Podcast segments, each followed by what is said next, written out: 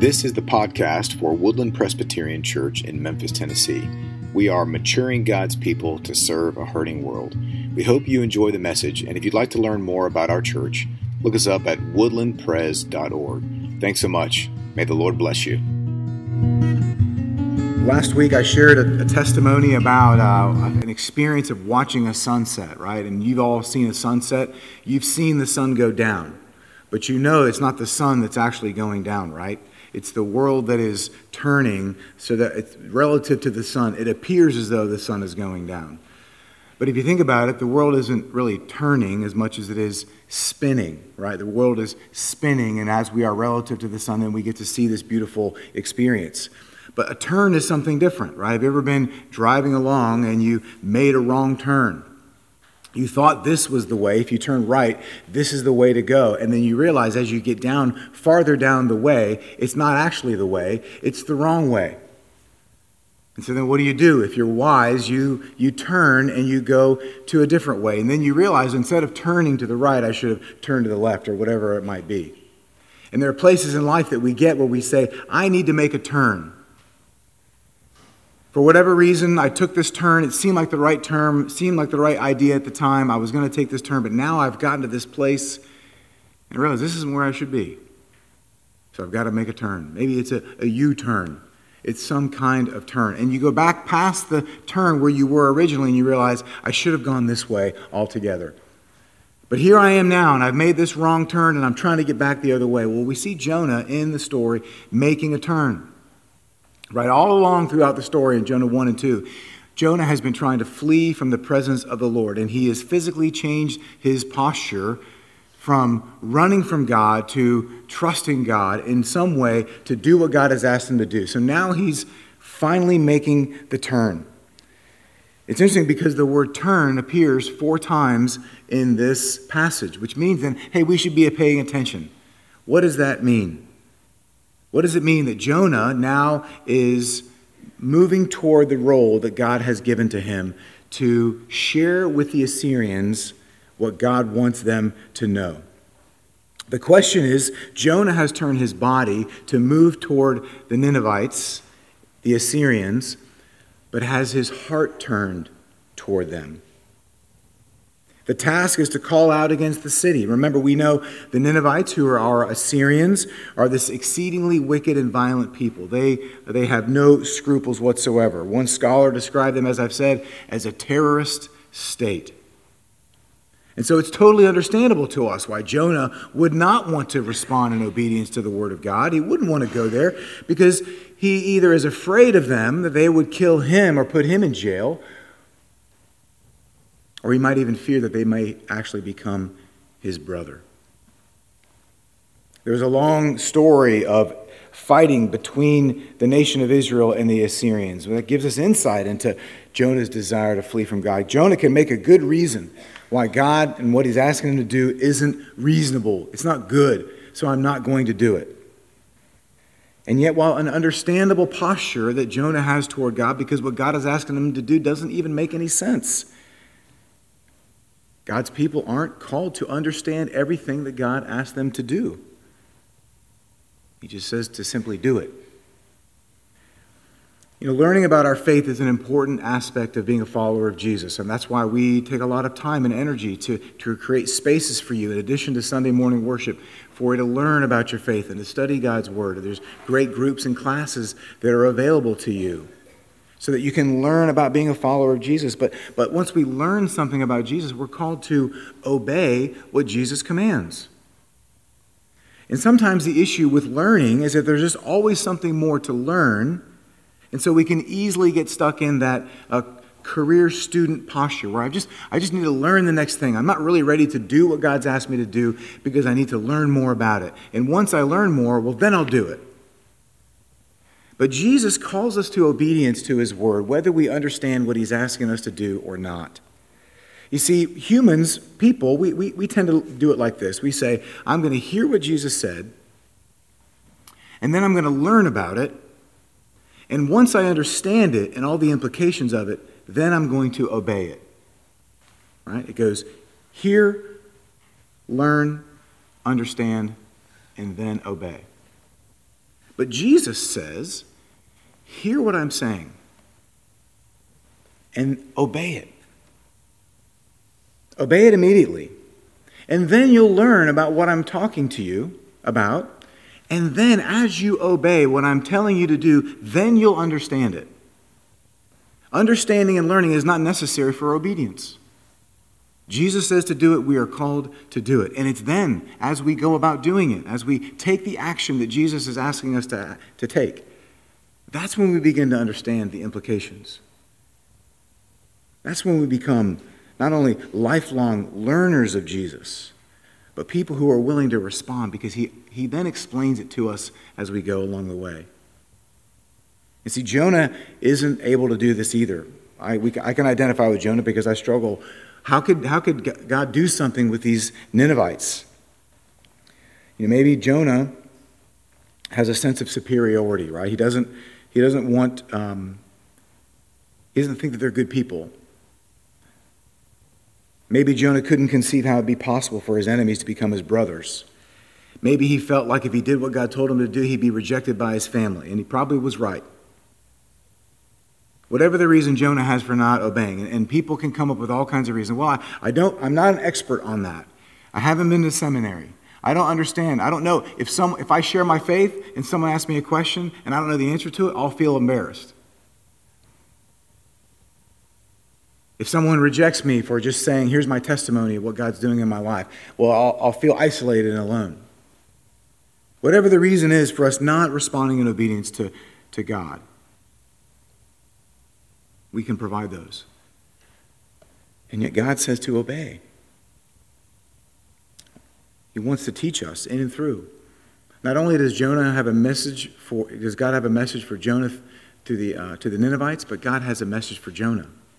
Not only does he want to use you to reach and to care for and to encourage and to serve the people who are around you, but he also wants to shape and form you as you go about doing that that you would increase your trust in God, that you can, when He calls you to obey, then you actually obey what He says, you see, yeah, God, I can trust you.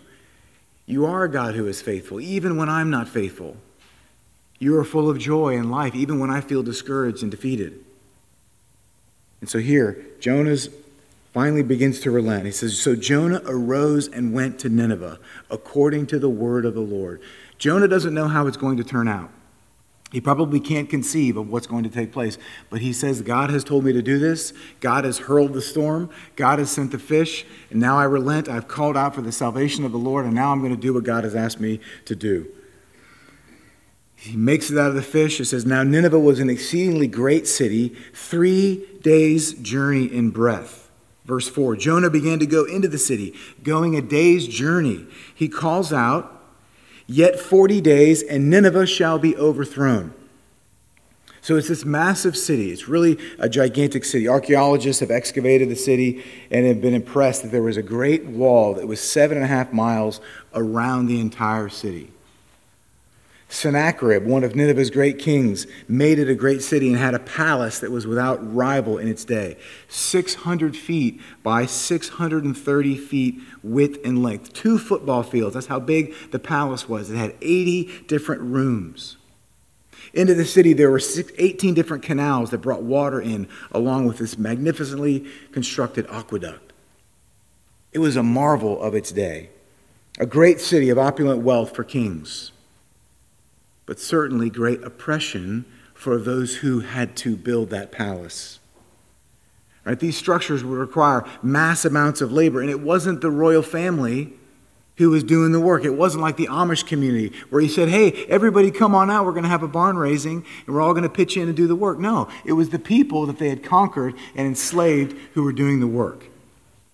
In order to build these massive things, you had to have a lot of people, and those people were oppressed. And so we see in the, in the social strata of this city. You have the ultimate in wealth, and you have the ultimate in poverty and oppression. If the Assyrians were evil enough to destroy their nations, they were certainly had no problem enslaving them. And so Jonah goes into the city and he calls out, Yet 40 days, and Nineveh shall be overthrown. You know, we like to talk about winsome evangelism. Building a relationship with someone so that you may be able to chance to, to share your faith. And Jonah just walks into the city and says, Yet 40 days, Nineveh will be overthrown. The text doesn't tell us uh, what Jonah is thinking, but this plain speech that he provides is kind of jarring to us. It's just like, here's the message that God has for you people. Not, hey guys, let me build it. Let me just let me just share with you. I want to talk about something really important. I'm Jonah. I'm an Israelite. I know we have a background problem, but let me just share something really important because I care about you. It's jarring. Now he maybe have said other things, but we know what he said. It's not the most warm approach. And yet, what does the text tell us in verse 5? And the people of Nineveh believed God and the people of Nineveh believed God. Right, so Jonah, this journey from, from his hometown to Tarshish to get away from the presence of the Lord, to disobey the command because somehow he couldn't believe that God would ever do anything. Now, here it says, he says this bold, stark statement, and the people of Nineveh believed God. Somehow, these evil assassins, far from God, preached to by someone that they hated, whom, whom he hated, they believed God. To his great surprise, they turn from sin and believe God. Instead of throwing him in prison, instead of casting him out, instead of you know, giving him the, the big eyebrow, like, who are you to tell us this? Or, I don't want to hear about that. They believe God. Has there ever been a moment where you felt like the Lord was putting it uh, in your spirit to, to just to give a testimony, just to share with someone about what God was doing in your life? And there's that fear that you fear you have. What will they what will they think of me if I just say this?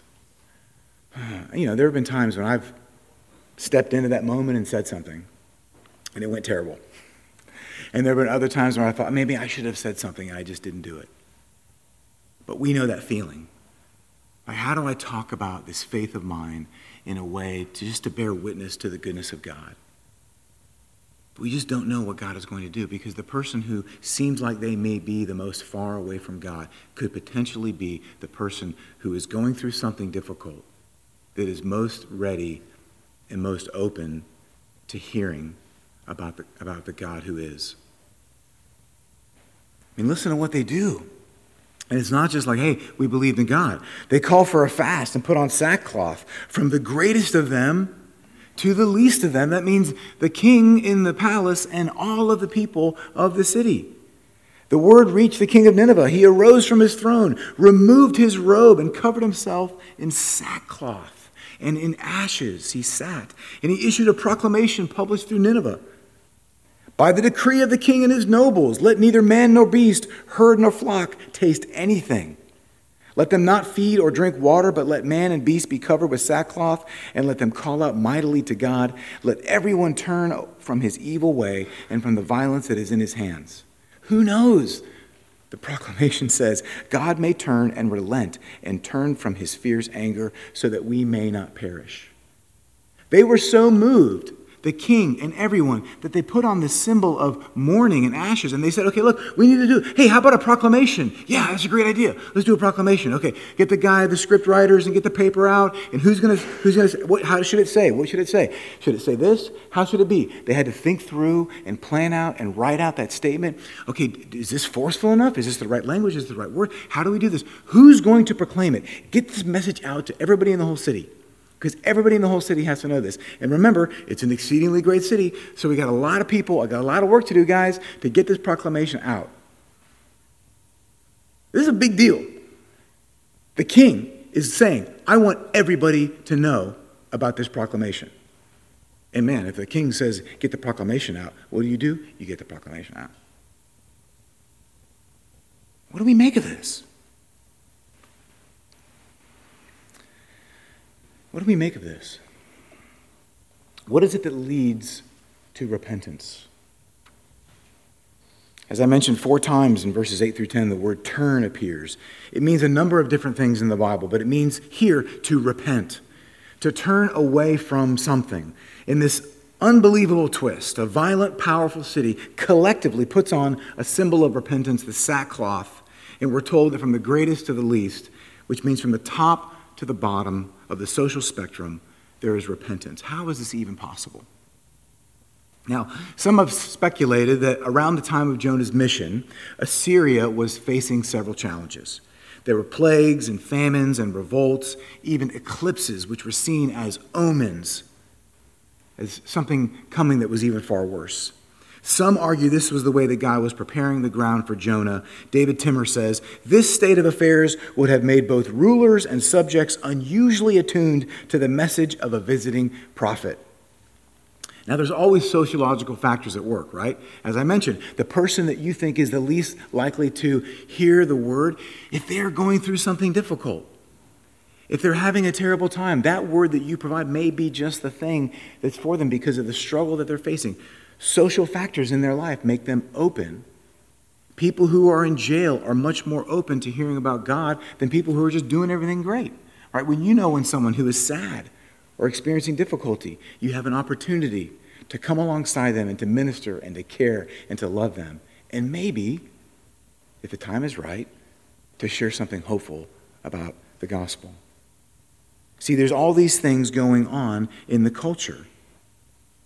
However, these kinds of things happen all the time. There's always plagues, there's always famines, there are often eclipses. Why did this happen? Because this is something different. Tim Keller, he writes about this in the book, uh, Rediscovering Jonah. He says in January of 1907, a revival broke out in Pyongyang, which is now the capital of North Korea. Think about this, okay? Hear me now. A revival in Pyongyang, which is the capital of North Korea, just over 100 years ago. Just get that and let that kind of sink in right? That a work of God happened in Pyongyang. But in 1907, those who were attending the conference came under a deep conviction of sin. Because there was a preacher that came out and he called them to repent of their hatred of the Japanese. Of course, Korean Christians had accepted the fundamental truths of the gospel of grace, but these truths had not sunk in deeply enough for them to forgive their bitter enemy, the Japanese. They felt morally superior to a nation they saw as oppressive and cruel. But in light of the gospel, the Koreans at the conference saw that they stood before God as equally sinful and equally condemned with all other human beings. And yet they were rescued by the sheer and costly grace of Jesus Christ. And this has then drained away their pride. It drained away their bitterness. And so they returned to their homes with a new willingness to, to repent of wrongdoing. People went from house to house, repairing relationships and returning stolen articles.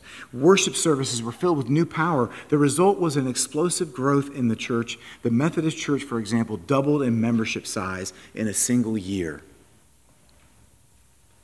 It's amazing. There have been many movements across the world. In the history of the church, how do we explain something like this? Many have pointed out that the Japanese Christian Pacts of 1904 and 1907 imposed Japanese rule on the country. Did this background open up Korean Christians to a message that offered the resources for addressing the hatred that they had down deep for people that they saw as less than them? Did they give them the resources for repenting and offering forgiveness? You see, repentance is a work of God. Repentance is a work of God. When we see our own need for a turning away from the broken things of this world, then we are able to love people who are very different from us, who people we have even hated in our lives. But what's fascinating to see is what's not said about the Ninevites. Notice it says that they believed God and yes, that's a good thing. They believe in God, but we know that the Bible says in James that even the demons believe in God. They turn from things, that's good. We value that. But unlike the sailors, they don't use the word for Lord right? The, the, the, Ninevites believed God. The sailors confessed the Lord. The sailors made sacrifices. They made vows to the Lord, suggesting that they became in covenant relationship with God. The Ninevites merely believe in God, which is a good thing. They're turning from something, but they're not fully embracing the Lord of the covenant. And maybe for the Syrians, it was a, a sense that because of their power, um, they were worshiping something other than the God who is. They were worshiping an idol. And this is something that we struggle with all the time. Our hearts are idol factories. We, we can create things that we value and treasure that aren't God. And maybe for the Assyrians, it was the sense of power that they had because they were a fortified city and they had an amazing army. Maybe their idol was the sense of safety that they had because they were protected from their enemies with this big wall around their cities. Possibly. But you see, the commitment that they had to using violence to accomplish the purposes of keeping themselves safe ultimately destroyed them the violence that they used to protect themselves couldn't create a just society where the lowest levels of the people were not freed and experienced justice. They still had a society where the, the most in power were able to abuse the least in power. And that eventually undid them. This promise of safety was a lie. Maybe for Jonah, it was his sense of superiority that he had over the Assyrians. Yes, they're wicked people, but Jonah, in his heart, could never see them as brother or sister. Jonah was looking at them and saying, At least I'm not as bad as they are. Yes, I've run from God. Yes, I've made my mistakes, but I'm not like them. He was unwilling to acknowledge his own pride and his own arrogance. But God revealed this to him, and he called him to love the Assyrians. In this picture of repentance, we see there's a, there's a hindrance. It's one thing to say, I believe in God. It's another thing to say, I'm trusting in the Lord of the covenant, Yahweh. He is my only God. I will have no other gods before you. I will not trust in my own safety. I will not trust in my own power or my own military or my own righteousness or my own race or my own family. I will see everybody as a person who's made in the image of God even the people with whom I vehemently disagree about matters of policy, about matters of how we ought to run our city, about what should happen in our country. I should see those people as image bearers who are in need of grace, in need of redemption, just as much as I am. And when I see myself before God as unholy, then I embrace and appreciate and value and treasure the gospel of grace that allows me to enter into covenant relationship with God. And I see that every single person who's in this world, even the ones who are the farthest from God, are people that I'm called to love and to show the mercy of God, to proclaim to them, this is the good news of the gospel. And in reality, when I think about people with whom I disagree, I might even need to repent might even need to repent of my own prideful, arrogant attitudes toward them. Might repent of my unwillingness to move across the aisle or across the city or across the world to love them in the name of Jesus and allow God to pour out his grace upon me and that repentance because as I turn to God, he receives me and he welcomes me and he loves me and then he sets me free. Are you trusting in anything other than God anything other than Yahweh for your power? Have you believed what you've been told about other people, about who they are and what they're like? Do you need to repent of an attitude of lack of mercy for those who are in our community or in our world who are different? As we experience this meal and this sacrifice and celebrate this supper, we realize that we all come to this table in desperate need of grace, which moves us to repentance, to live in that grace, and to rejoice. Will you pray with me? Father, we thank you that your grace is sufficient for us, that you've loved us infinitely and joyfully. We pray that we would hear about your, your grace and it would move us to repentance for your sake. In Jesus' name, amen. Indeed, this is a, meal that we celebrate, which is, is but a foretaste of the heavenly meal that we'll experience in glory. And we know that in the Bible there are all these different accounts of, of meals that take place. Uh, and there's, a, there's this big feast that happens in the, in the Gospel of Luke. Remember the story of the two sons. One of the sons had run far from God, but repented. He turned back to God. And the father said, Let us have a great feast. And he was welcomed in, and he sat at the table. And yet the elder brother was angry How could you kill the fattened calf for my brother after all that he's done? And in the story, we don't know if the elder brother, who was proud, if he ever came in to participate in that meal. It just reminds us of two pictures. Right? On the one hand, we have the person who says, Lord, I don't want, I'm going to reject your word. I don't want anything to do with you. But then sees the misery of a life without God, turns and repents and embraces and, re- and accepts that invitation. Are you one of those that needs to turn and come back to God? Or are you one of these that looks at that person and says, Man, how could that person who's done all those bad things have a seat at the table where I sit? That same attitude needs to be repented of. Because God in His grace welcomes both of those brothers as each of those brothers and sisters repent of their sin and say, Lord, I know I don't deserve anything, but I'm coming to this table freely, joyfully, because you have made it possible for me to partake and to participate. And through repentance and trust in the gospel, we are able to enjoy this fellowship and to enjoy this meal as a family. Thank you for listening to this message from Woodland Presbyterian Church, maturing God's people to serve a hurting world. Again, if you'd like to learn more about our congregation, please visit us at woodlandpres.org. Thank you very much, and God bless you today.